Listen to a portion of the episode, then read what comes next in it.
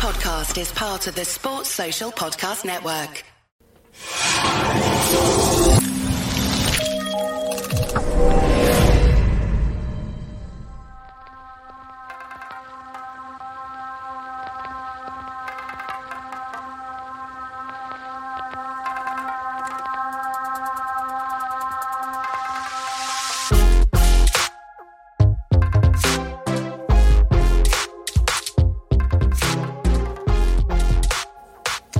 Guys, I'm and welcome to Ace Podcast Nation. Of course, on the channel, we've got uh, lots of recorded and live shows from football, MMA, mental health, conspiracy theories, TV, films, and anything else you can think of. And we also recently launched a new cricket series, which uh, is myself, West Indian batsman Kieran Powell, and ex Glamorgan batsman Nye Norman.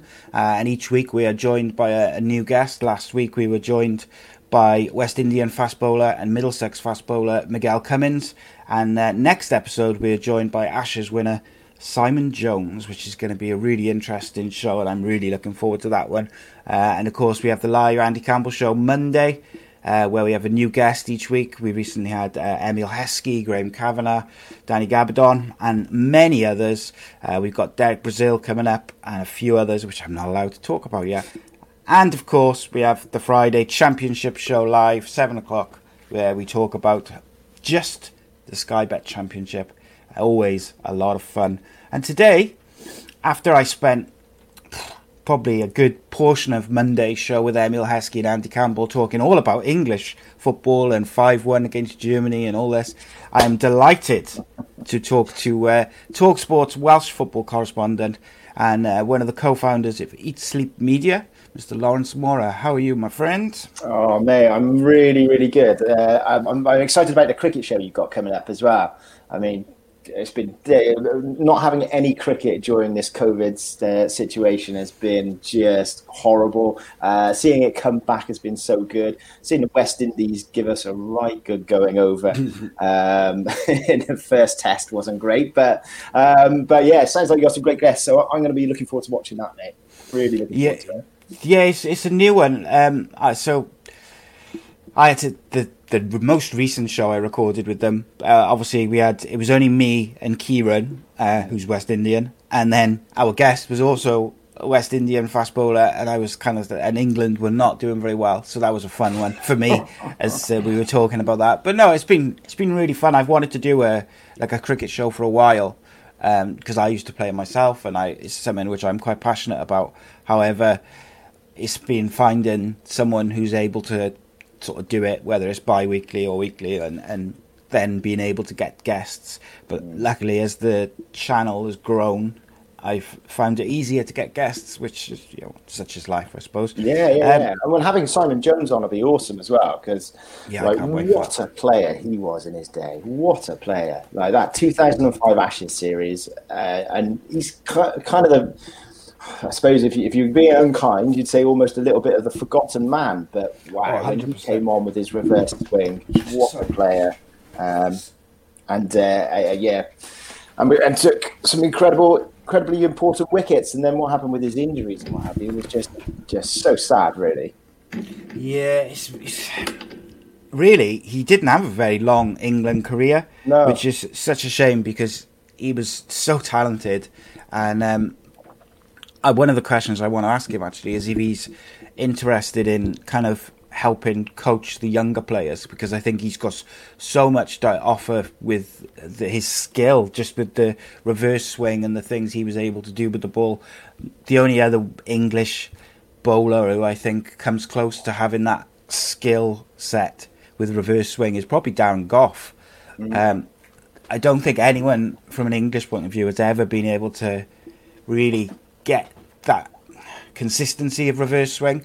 And um, it's a shame that he had, you know, Simon had such a bad injury that his career was, or his England career was cut short. But while he was there, he was very special. So yeah, I'm looking forward to that one. It's going to be, yeah, uh, it's going to be really cool. And we got, a, I spoke to Adam Hollioake the other day for um, one of my other series, uh, My Story, which is basically where we just take athletes or actors and people through their sort of whole life and career and you know he's got such an interesting um, and as you know, obviously sad t- uh, story at times, but Yeah. it's also there's kind of a positive side to it as well. The way he's come Mm. through it and what he's got been up to since, and he's a lot of positivity in the things that he's getting up to. So I'm kind of looking looking forward to dropping that one as well. Yeah, looking forward to watching it. Looking forward to watching it. Um, so obviously you you've been uh, working hard. I've seen on your like your LinkedIn and your social media, you've been back to it recently after the the COVID, which has kind of slowed everyone down. It's been I got to say, uh, from a podcast point of view, it's been quite good for me because people have been home, so they've been easier to kind of pin down for interviews and shows. But obviously, for people like yourself who predominantly travel and, and go out and about for their work, it must have been quite a difficult period. Yeah, so um, so it's kind of been a bit of both, really. Uh, on the one hand, uh, obviously, all of the talk sport work just kind of disappeared in a flash as soon as the as soon as the all the league stopped. Um, you know that that finished. So um, so that was kind of a bit scary in the first instance because you, you're not sure what's going to happen and and taking sport completely out of the way of it. You know, was my first pandemic, so you know, Yeah. just kind of uh, figuring out what to do with all that. But um, but yeah, so but then on the on the flip side, um, Eat Sleep Media has continued. Um, we've continued doing content for FC Cymru, uh, which we do for the FAW, um, and as you've said, getting guests for that has been very very straightforward. Everybody was available, funnily enough, um, and uh, and the other thing was, was fantastic viewing figures. We kind of flipped how we did it quite early, and we've, we've gone online doing a lot of Zoom calls, uh, Zoom edits, video casts, which we then uh, take and we turn from video casts into podcasts as well. The Yeah. FAW will be launching a, a, a podcast series as well soon, which will have taken our video casts we've done in lockdown and turned them into podcasts. So, um, so on the creative front, it's been really interesting. Um, and actually, we've managed to keep working. We've kept uh, kept producing content, and um, yeah, and, and the viewing figures have been absolutely phenomenal. So, uh, sort of blown us away, really. Well, yeah. On the one hand, great to be back in empty stadiums and having that, but on the other hand, it's been a really interesting experience for Eat Sleep Media. So, how did uh, sort of Eat Sleep Media come about? How did it begin? Where did the idea come from? So, um, so EC Media kind of uh, rolls into uh, my time as becoming becoming freelance. So, it's sort of five years ago, five years ago this summer actually, um, I left Sky. I'd been working at Sky News Radio for ten years, close to ten years. Um, it was felt like I needed a change. Wanted to you know, bring the kids back over the border uh, for schooling and all that kind of stuff. And so uh, we as a family decided to come back. Uh, and it just meant that I had to then start again and, and, and restart the career. And I was always very conscious that it's such a it's a career which can kind of come and go quite quickly. You know, you, you can have your talk sport work and you can have your other work from other places, but if you don't diversify your work, then well, when things like global pandemics hit, you're left without sort of revenue streams, and you're left without uh, without money and, and, and a career. So. Um, yeah, so, that- so that kind of always made me kind of feel quite nervous, and, and I wanted to do so. I've always wanted to do something for myself. So slowly but surely, uh, and I wouldn't say I just had this grand plan of Eat Sleep Media. It was slowly but surely this plan kind of uh, took shape. To start with, it was to start a Welsh football channel um, because I felt that Welsh football was terribly ignored uh, Oh, here yeah. by commercial entities. You know, the BBC do what they do well. Um, S4C take the uh, take and grab the uh, the, the domestic football, uh, and it's a little, little bit of a carve up. ITV don't do anything. Um, you know, they've now got Beth going around doing a few bits and pieces, which is great. She's uh, she's been good for them, uh, but in the main, they don't do anything. They don't show any football. They don't show any highlights of the domestic leagues. Uh, the radio stations don't don't try and challenge the BBC in the slightest, and it absolutely drives me up the wall. So I was like, well, you know, let's do something about that, uh, and that's kind of where the idea was born. And then Yeah. since then, it's taken lots of different kind of routes. But uh, but that was the kind of the initial idea, sort of five years ago, and how it just got going. Yeah, you mentioned there about um, ITV and S4C. Obviously, like when I was younger, I remember watching uh, like Soccer Sunday on ITV, and they used to have the highlights of all the Welsh teams, and they, you know, they'd go from Cardiff and Swansea and Wrexham, and they would go through and they would show you the Merthyr highlights. And so, you, as a kid, when we didn't have Sky and things like that, I would be able to to watch Welsh football and the Welsh teams who I'd always follow. As a kid, I'd always look out for because they're the teams which I guess as a kid you see when you're driving around with your parents, you see you go through Swansea or you go through Cardiff or you know Merthyr or whatever. So they were the teams I enjoyed watching more on an ITV than I would maybe like Match of the Day was too late for me to watch at yeah. that age. Um, and like you say, just they completely dried up. I, I can't even remember mm. the last time ITV really did anything from a from a f- domestic football point of view. Um, and, it's, it's, and that's kind of happened across the regions as well, hasn't it? You know, yes. it's not just like oh, we're ditching Wales. You know, like um, Points West used to do stuff in Bristol, and then could go around the around the country, and you've got different places, uh, and, and all those sort of local football shows have, have dried up because yeah, they want to do it as a central hub, and you know, financially, I, maybe that makes sense to them, but I think the people in those areas are being cheated.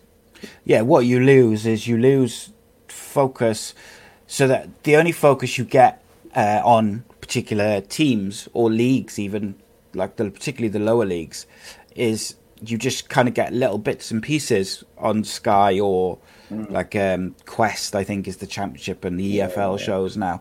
But you don't get anything which is kind of localized to to areas or clubs, which is obviously what fans and people of those areas want. Mm. Um, which is, I think, is probably why you've seen such a growth in uh, kind of like fan channels and things yeah. like this on YouTube, which can have positives and negatives. Well, I was going to say it's good for me and you, mate. yeah, that, well, that's it. Yeah, that's, so, uh, that's... Um, so where where where one door closes, opportunity knocks. You know, so I think it's um, I think the, the proliferation of the media as well was kind of like really interesting to me at that point, and and watching these fan channels kind of springing up, and I was like, yeah, that could definitely work in Wales, hundred um, percent. And in fact, it needs to work in Wales because there's no commercial entity stepping up to the plate to uh, and also I, I, just want to be clear I'm not slagging off the BBC coverage no, or no, the S4C coverage because they do what they do and they do it as they've always done it, and, and they do it really well. And if it wasn't for them, like how would I have ever listened to Wales games in the past on the radio, or yeah. you know, um, and sort of you know from afar in London, you know, check back in. So, so certainly not doing them down, but I, competition is needed, and different forms of media are needed for different people, and I, and I think that's where the commercial sector has let Wales down. I think Wales Online, you know, very hardworking journalists that go there, but like, they got had such an opportunity to do kind of what we're doing. You know, they had yeah. that ability to go in and do that uh, with their size of audience and make it pay, but they've totally missed the boat. They just don't get it, uh, or they are hamstrung by uh, their the Trinity Mirror, who are the sort of you know central the, the owners. It. Yeah, this is the way you do it in Yorkshire. This is the way you do it in Wales. This is the way you do it, etc., etc. So, um, so it could be a bit of that. Uh, but yeah, yeah, I mean, if you look at like Wales Online's website, and then you go to I don't know Bristol Live or mm. you know where they're all completely identical yeah. uh, in the way they're laid out and the way they're portrayed, and I guess I can see the benefits to that in some ways yeah, but also you lose you lose that kind of individuality and creativity of the you know I'm sure Wales Online or Bristol Live there's I'm sure there's some really creative people and journalists who would love to do podcasts or, or yeah. digital media and create you know interesting content. But like you say maybe they're not uh, able to or are not allowed to to do those things. And like even with radio I think like if it wasn't for BBC Radio Wales, you know, I, I would I would have been able to listen to Cardiff City games and things like this over the years. But it would be nice if, like, for instance, the reason we started the Andy Campbell show at this, you know, the start is kind of evolved into two shows now. But initially, it was a championship show because me and Andy were both such big fans of the championship, and we felt it was very under appreciated for, for what it is. I, I find it, it's the most enjoyable football to watch.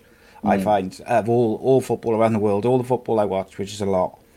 Uh, I enjoy the championship the most because it's so un- unpredictable. There's, and you know, you look at some of the players which are playing in the championship now. They are players who are very, very good footballers. You know, they're people like Wayne Rooney, and and you get a lot of international footballers. It's not like, you know, 15 years ago where the championship was long ball football, and you know that's evolved into something completely different now. Um, and even now, I feel like the championship does get, you know, it gets its coverage on Sky or whatnot. But I do think it's massively undervalued because, you know, well, the fact that the the EFL show, if you like, or the championship show, is on Quest or whatever mm. it's on now, that kind of shows to me that it's really undervalued because you know that should be on one of the the highlight shows, should be on, you know, one of the the five terrestrial main channels for me. Yeah, no, hundred percent agree. Hundred percent agree. Um, I know that uh, as a sort kind of insight into that, the Quest just undercut everybody's bidding in the in the last one, and uh, so you know they, that's kind of where they where they went with it. The um, uh, you know the, the they went they went with the money, but I don't know. I, you kind of feel that if you go with a terrestrial channel, you get more than money. You know, yes. the, the, money is important, but the coverage and the, the widespread um, of, of the tournament, the fact that people can go and watch it, uh, we're probably going to make an argument for cricket as well, and I'm sure you will when you, when yeah. you speak to the guys. But um, you know that that opportunity for people to see it on a terrestrial channel where they know it's going to be and it's it's in there. That said, like I thought the BBC's last effort um, of the Football League show was nothing short terrible. Um, so, so, yeah, it was just yeah, not good. But um, but yeah, certainly for myself, because obviously as for Talk Sport on my patch at the moment, you know, Swansea, Bristol City, and Cardiff are all Championship clubs. So so I watch a lot of Championship football. Um, I think it is a you get some fantastic games. Uh, what's up, you know, thud and lots of blood and thunder, uh, and a little bit of uh, thud and blunder. Uh, as, the, uh, as the saying goes. So um, yeah, it's it's it's an interesting, really interesting division, and as you see it coming to a conclusion now, you know, I was at Bristol City against Stoke last night, and um, it was a yeah, both teams going for it. Goodness me, if either of them had a striker who could actually score, then uh, uh, then it would have been a, a, real goal fest and a proper game. But uh, they had to rely on two centre halves to score the goals last night. But Cardiff for them, mate, he must be absolutely buzzing with that. That's uh, just one about... foot in the uh, in the playoffs right now. Yeah, and it's changed so much in the re- you know in the last few weeks. It's been up and down, and we when you came back from lockdown, Cardiff won a couple straight off the bounce, and they played well, and you thought, all right, here we go, nice big. We're going to be the team who goes on a run into the playoffs, and then they kind of stuttered, and then all of a sudden didn't look as good as they had in the previous couple of games. Um, but they do seem to. I thought they were pretty good against Derby. I got to be honest. I didn't think Derby were great, but I thought Cardiff were pretty good. Um, but the championship's just so un- unpredictable. Uh, is like a, at certain points we've kind of tipped on the show that we thought Blackburn were going to be the side to really make a run for it. They had some. They've got some great players, mm. and then all of a sudden they've got kind of gone to pieces after the break. Um, Derby made a, a really late run for it, but I think their start to the season was so poor that they just had too much to do. Yeah. Um, and then you look at Wigan, who were, you know, gone into administration, not quite sure what's going to happen with points deductions and things, and then they go and win eight 0 And actually, they their form has been incredible since since they've um, come back from the break. It's just mm. it's just exciting to watch. Um, yeah keeps and everyone like... interested right to the end, doesn't it? Really 100%. does. Interested right to the end. Uh, and as you say, some terrific players. You know, like, uh, it's players. kind of uh, Cardiff's wide boys and watching when Nathaniel Mendez-Laing is in full flight, or uh, or are you down at Swansea or uh, Bristol City, uh, Paterson and uh, and well, not Weimann so much. He runs around a lot. Mm-hmm. Uh, yeah, so uh, so when you see those guys in full flight and and showing off their skills, you know, it's uh, it is a wonderful sight. And you know, well, let's hope we can get another Premier League side. But if we don't, no biggie. You know, I, I love going to watch Championship football.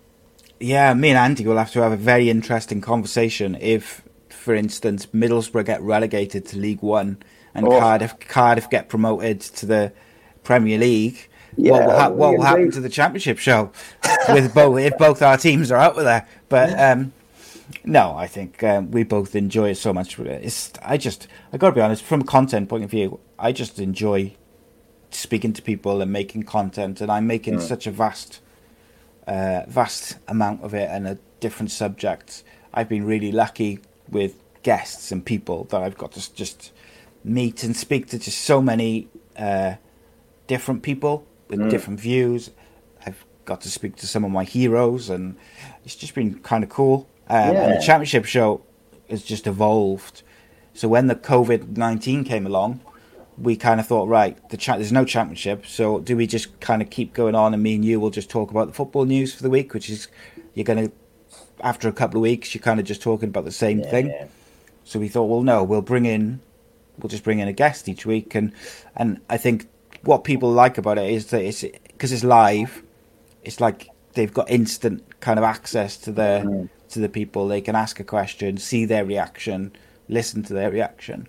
Um, and I like to think that we do it quite well, and, and I like to think as well it's something different, like you don't see that anywhere really. So yeah, I guess that's what you're trying to do. But um, um, yeah, sorry, go on, go on. No, no, I was just going to say that's kind of you know, you've touched on so many reasons there why we why we started Eat Sleep Media. That was um, it was all of those things sort of rolled into uh, into one really. Uh, the, the fact is, you know, you want to do your best by the product you love and the thing that you love. Uh, that's your hobby. That is uh, that if you can make your hobby your, your job and, and and you're earning, then it means a lot to you. And and if you can't, then you just enjoy it anyway. So um, yeah, it's a it, a lot of those reasons you just touched on were exactly why we got Sleep Media started. So, um, just kind of, oh, I'll, I'll come back to that. What um, what do you feel about the Welsh national team at the moment? Obviously, we were all set for the Euros, uh, and then they got moved back. Um, Giggs made a bit of a rocky start, and for me, I feel as if he had a very similar kind of starting period to Chris Coleman, whereby Chris Coleman tried to, for you know, for obvious reasons, tried to to keep playing the way Gary Speed's side had played with the same players and the same tactics, and it was only when he kind of decided, no, I'm going to do it my way, and I'm going to do my tactics and my formation, that things kind of fell into place for him. And I feel like Giggs was in a similar boat, whereby he almost initially was trying to continue, obviously, of you know, for obvious reasons again, because it's been successful. Chris Coleman's work, and it was only then maybe when he decided, no, I'm going to go with these young players, and I'm going to try and build my own side for the future. That I think things did start to fall into place for him. Would you yeah. agree with that? Um, I, yeah, to an extent. To an extent, um, I think that I think Ryan Giggs came into it uh, with. Um, I think we've been on a journey as football fans. We've sort of been on an evolutionary journey with Giggs because he's such an obviously a new coach. It was his first job. It was his first opportunity to to be the main man, um, and I think we've been on the learning curve with him. And that's why at times it's felt like it's like, oh my god, what happened there? Or you know, the elation of like that is fantastic, and then the next game you're like, what happened to that team that played 90 minutes ago? Where have they yeah. gone? So, um, and I think that that is when you sort of sit back in the cold, cold idea and try and analyze it. I think that's where you, um, as a manager and as a as a new coach, I think that was the journey he was on. So, I think when he came in, I think you're right. He definitely wanted to to keep that kind of Chris Coleman uh, defensive solidity but he wanted to crowbar on top of it. You know, he had these ideals of really kind of fast attacking players and what have you. And um, was lucky enough to go to the, uh, the coaches conference that the FAW Trust do every year, and he did a bit okay. of a talk there. And he he basically kind of looked back on the China Cup and his first kind of few months in charge of, of Wales, and he was talking about how during the World Cup qualification under Chris Coleman that we just missed out on against Ireland in the last match so we didn't have, I think it was one offside in the entire qualifying campaign. apparently Sam Vokes had said to him, "Yeah, that's because I time my runs well, Gaffer." He's like, "Yeah, okay, well maybe we're not making that ball in enough." So his point was that he wanted to turn defence into attack a lot quicker, and he wanted players that were able to do that. And I think he was stuck then slightly in between the players that Chris Coleman had that could do that, the likes that have stuck around of Bale and Ben Davies, Ramsey, uh, Joe Allen, you know, those type of players who could get it and do it. And then the younger players who we could get to do it and had been coached like that and were had the pace and the power to be able to do it, but not the experience. And then he had the likes of Andy King and great stalwarts like Dave Edwards, and uh, yeah. you know, who've done fantastically well for us. But you know, we owe so much thanks for, for for everything they did in getting Euro 2016 and all the things that happened there and being part of that squad. But he needed to move them on, um, and I think he was he showed his ruthless side because oh, yeah. he definitely showed you know when he took a lot of those players out and unceremoniously, you know, all of a sudden they found themselves on the bench or not even in the squads. Um, and I thought we saw, and then we saw the Republic of Ireland game, and we were like, uh, where we battered them 4 1. And we were like, wow, this team, this is the way we want to play. Bale was playing as a sort of false nine. We had uh, um, Brooks and Wilson, uh, Ramsey in the 10 role, Ampadu was alongside Allen. We're like, wow, this is a team, yeah. And then that just didn't quite work, and it was partly injuries, partly loss of form for some players. The squad was inexperienced, so he was getting fluctuations in performances. And then, as you say, I think he kind of then just, I think he had to then adapt to what we had. Um, and, yes. and, I'll come on to it in a minute, but I think at the, the, uh, the Kiefer Moore thing obviously was hugely important to how he wanted to structure the team towards the end of the campaign, and it got us rolling and it gave us structure. But I think one of the most important changes of the entire campaign that made it was Rob Page coming into the setup as coach uh, in the summer, well, last summer 2019, when Osian Roberts moved on to um, to Morocco, and I, and there's no criticism of Osh in the slightest. I just think Rob Page added a different dimension to the coaching staff and the coaching thinking. And I think that that really helped Ryan with the team, with motivating, and with with putting together a structure in which to play from. Yeah, and I think sometimes it's it's just about having the the right the right uh, the right people in the right roles. Um, and you know, Osian Roberts uh, over the last probably eight years or so, ten years, has you know really built a reputation as one of the best coaches, assistant managers in the in the world of football. Mm. Um, but you know, there comes a time when it's the right time to move on and try you know new things, and that's with anything, isn't it? It's not mm. necessarily mm. just predominantly football. It can be just in life. Sometimes a change of a change of scenery is needed. And yeah. I feel like maybe maybe that was it was the right time for Osian Roberts to leave. It was the right time to bring in some fresh ideas. Yeah, because um, it was like what you were saying about the the Coleman and trying to stay with what they'd achieved. And, yes. and, obviously Osh was really proud of that, as he should be, really proud of what they'd achieved and, and probably wanted Ryan to continue that and how they wanted to play. They had certain ideas on that. And then, but it was it wasn't quite maybe matching with how Ryan wanted to do things. And, and look, I'm, I'm surmising here, but yeah, I think that bringing bringing uh, Robert Page in as uh, he's a trusted friend of Ryan Giggs, but he's also a man who does who won't will be a yes man as well. Um, so he will have brought his own ideas to the table. He was able to give Ryan a real insight into some of the younger players that were coming through the 21s. So like Giggs suddenly picking Joe Morrell out of Lincoln City, where he was on loan in League One, and chucking him in for those qualifiers. I mean, like I was yeah. going, wow, okay, I, like I've watched Joe come through the ranks at Wales and, and at Bristol City, and he is a terrific young player, but has he got the experience for this? And he absolutely monstered it, didn't he? Absolutely monstered it. Mm. So, um, and then there was kind of bringing in Mepham and Rodon as the centre half pairing and all the rest of it. So, I think uh, I think Rob Page was really important in that, and Rob Page is a little bit old school. He will get in your face and sort of rile you up and get you going and screaming on the sidelines, whereas Osh, uh, Albert Stuivenberg, and Giggs are a little bit, you know, they're, they're more on the quieter side, more analytical, yes. you know, that kind of thing. So, um, so I think I think Pagey adds a little bit of oomph in there as well. Yeah, and I think as well the the thing which uh, people need to remember is these with so many young players, you are going to get inconsistency. Yeah. It's just natural that players, you know, they're they're still on a big steep learning curve, particularly when you pick players who are on loan at like lower league clubs. You're going to have that even more so. But I thought, um, I thought it was a big risk by uh, Giggs to bring in, you know, those players. Um, but it, you know, it play it paid off obviously because they all did so exceptionally well. Um, and Wales, you know, look, I said to um, my friend the other day, I really just wish that Ramsey and Giggs were about three years younger than what they are, because yeah. because the young talent coming through for Wales is just incredible. Mm. But you always feel like those two are just so important and catalysts for everything which Wales do and have done over the last few years. And I, in many ways, I feel like Aaron Ramsey is more important to the team than Gareth Bale is, if that makes sense. And I think yeah. that showed in the Euros when he was uh, out the semi final. I thought, mm.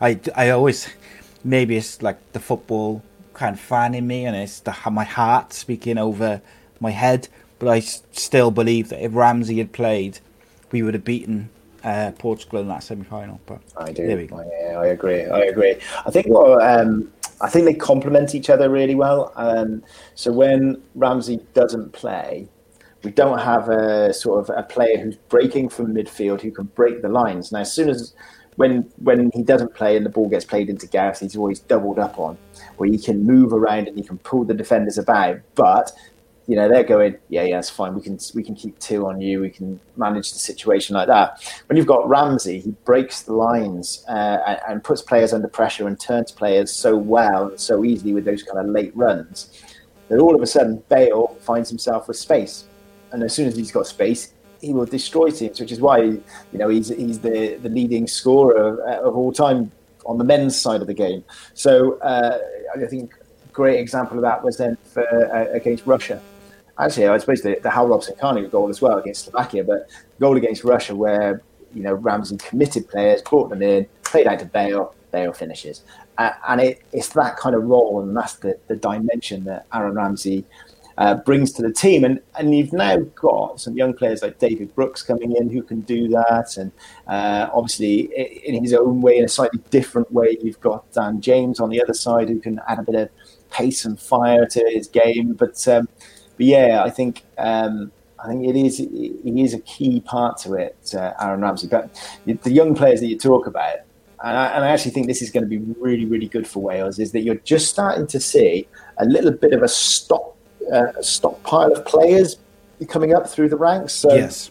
We do a lot of work in and around the 17s and 19s and 21s, uh, as well as the first team, and, and, and we're just seeing that these players are starting to bottleneck and I think Paul Bodin it might be a bit different this autumn because um, because there's I think there's going to be eight international games over this autumn period crammed into those three weeks, which is absolutely ridiculous, by the way. Silly, but you know, let's let's not go there. So they'll have the hmm. Nations League and two forced friendlies. Uh, going on in the autumn, which is crazy, um, but um, but yeah. So they've got. So I think Giggs will need a kind of a bigger squad to be able to, to work with that. But the under 21s have got three, three, four matches. Uh, they're sitting second uh, on level points with Germany at the moment in their uh, in their group. Got some really talented boys like Brennan Johnson, uh, Ben Cabango, uh, and they would have already been fast tracked into the first team if it wasn't for the fact that we've already got lots of young players fast tracked into the first yes. team. And then you've got the 19s coming up through, which is like Neco Williams' age group uh, and, and, some terrific players. Sam Bowen, uh, Jason Bowen's son, uh, Cardiff, is, is, coming through in that team. Really, really good central midfielder. Um, Keenan Patten, a young lad at Bristol City called Sam Pearson. You know, these players that we would have been accelerating into the 21s. Now they're staying at their age groups, and then the 18s coming below them aren't getting a game. So Wales are introducing an under 18s team for the first time. Uh, Matty okay. Jones, Joe Swansea yeah. uh, a midfielder, and uh, Leeds, not Swansea midfielder, sorry, Leeds and Leicester midfielder. Um, he's taken over that team. Um, and, and then you've got a 17s as well with some really talented boys. I think uh, Robbie Savage's son is in the under 17s, Charlie okay. Savage, um, who's with Manchester United. So you've got all these teams now, the competition to step up through them is really fierce, and that is that's that's a position that we've never known. Not in my lifetime as a Wales football fan. You know, you've never seen those youth teams packed. So the the future is really exciting, and those players are now going to have to kind of bide their time in those in those age groups before bursting into the scene. Whereas before, you know, as I said, uh, they would have got thrown in there like the Ethan Ampadu's and uh, Dave Brookses uh, and those sort of players. Oh yeah, hundred percent they would have. Um, okay, so just to finish off, I'm going to ask you this question. Um, you can keep it as brief or as uh, detailed as you'd like. Um, which Welsh player uh, from the kind of new crop, from like say like uh, Ampadu and uh, Matondo down to the teams you just discussed, which mm. player excites you the most and why? Good question. Good question. Um, so uh, okay, so there's a couple of players who uh, who I, who I really think. So Ethan Ampadu obviously is is you know uh, such Special. an incredible talent, absolute beast of a midfielder, and and maybe even will end up at centre back rather than in midfield. Uh, he, Joe Rodon, um, I think Bango coming through. They and and then they they're going to be kind of the mainstay of the team, I think, for the next decade. Uh, Dave Brooks, I think, is going to be sensational. Um, I think he's going to get a big move this summer from Bournemouth, and I think he's going to be sensational. But if we're looking at a kind of kind of couple of outsider names, um, a young lad at Manchester United called Dylan Levitt and he can play. Oh my days, that boy can play. You know, he's got that kind of reading of the game. Um, quick one touch passing, can keep the tempo going, can long, long range passing is sensational, uh, and also scores a few as well. So he is a really, really exciting talent. The trouble is that he's just at that 19 age. He's not physically developing as quickly as his peers. He's quite a slight lad, pretty small. So you just kind of think, I hope that he gets the opportunities in the right places, and it's maybe maybe he's one of those that looks at a move abroad, maybe goes off to the Dutch leagues or something like that to actually kind of develop his technique and allow himself to to develop physically. Um, so he's a really interesting one. I think he's going to be a he's going to be a star if he gets the right right moves. But it's that age group, isn't it? At 19, yeah. 20, 21. And I'm sure you guys talk about it in terms of loans and all that kind of stuff. It's not an exact science. Um, but yeah, I think I think Dylan Levitt could be our new Joe Allen. I don't want to throw that on him too much too early, but yeah, he, he could be that one to sort of take Joe's mantle on in the uh, in in future.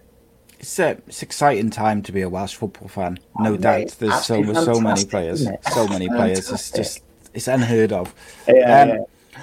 So I know you've got to go. So um, where tell okay. me we got, we got a little bit longer. That's fine. Right. Okay. I will. Uh, how do you think Rabbi Matondo's doing? And uh, what do you think when he uh, moved to Schalke? I Did it surprise a, you? Yeah, uh, it surprised me that he went quite so early.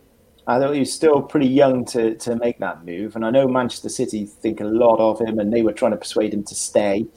I kind of get why he made the move, um, apart from the fact that it's worth absolute millions to him. Um, it, but it's, see, I think that is a better idea than Ethan Ampadu going out on loan. And the reason I think that that is a better idea for him to have actually made the whole move is that while Ethan's at Leipzig, he's only there for a year.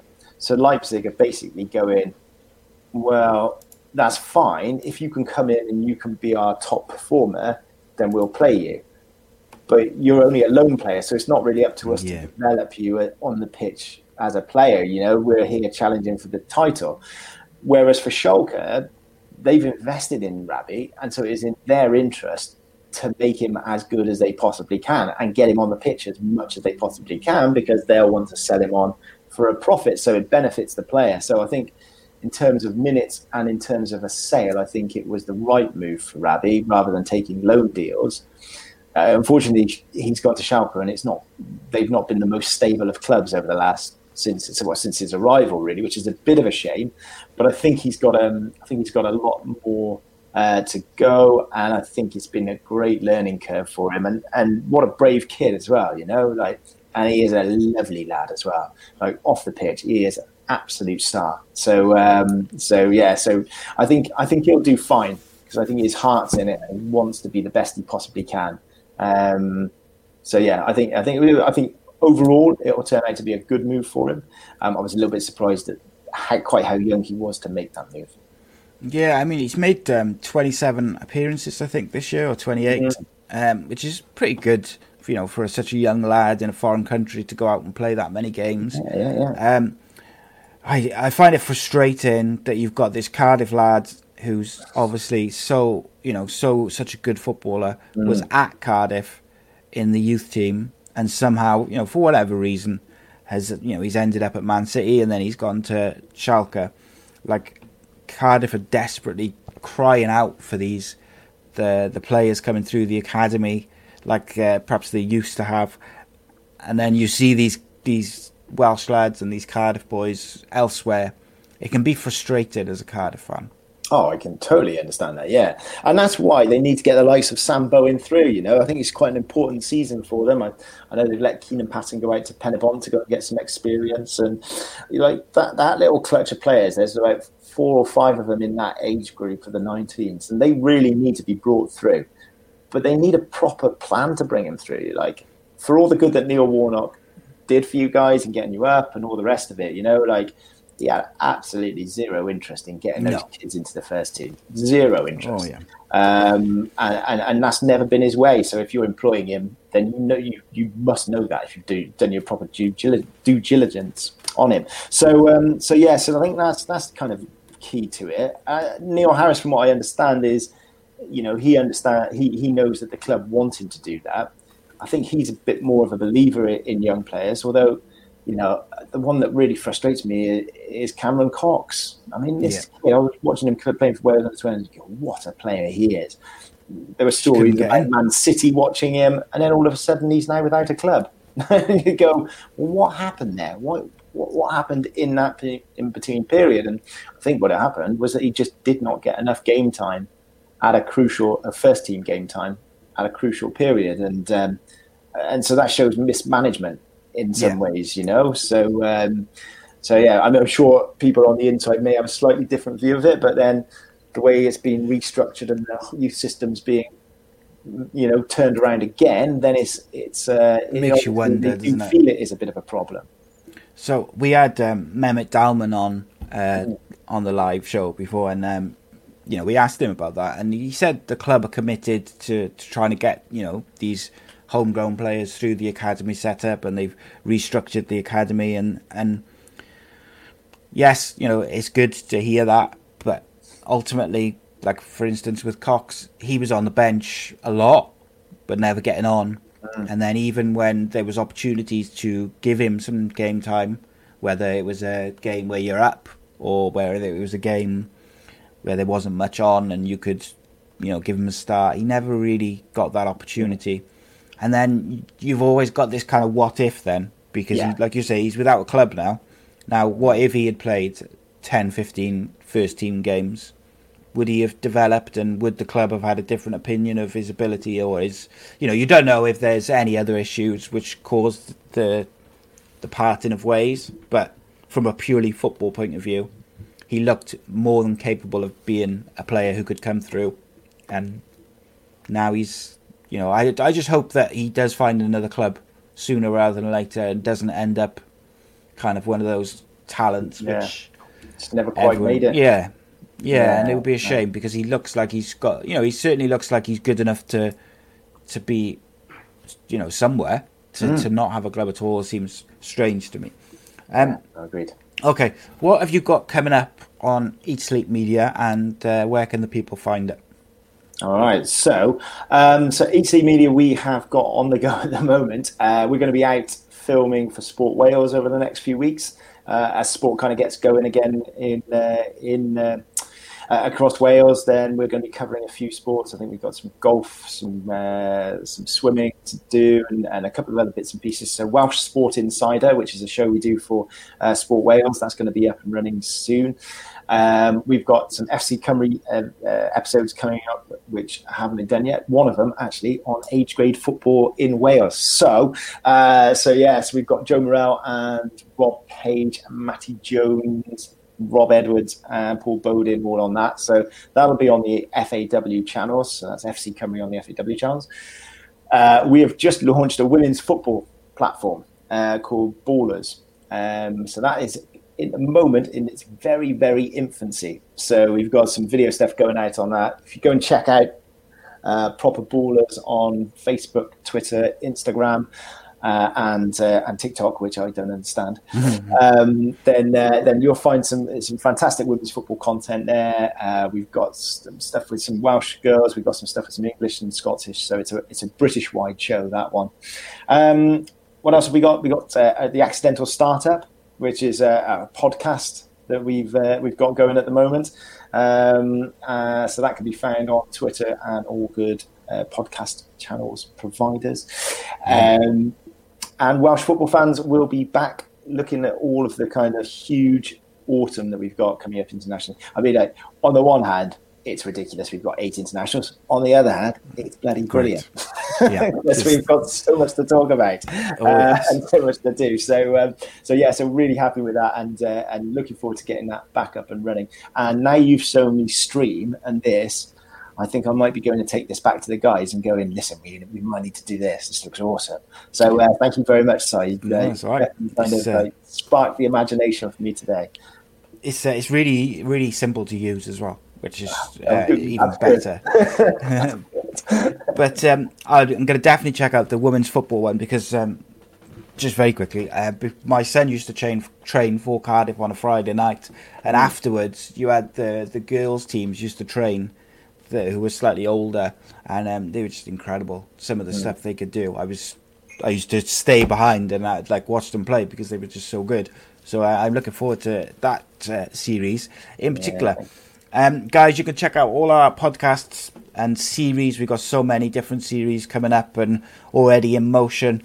We have live uh, MMA and football shows, and we've got recorded uh, My Story, unscripted and uncensored, and just general interviews as well. And uh, there's actors, fighters, bands, rappers, all sorts, footballers, boxers.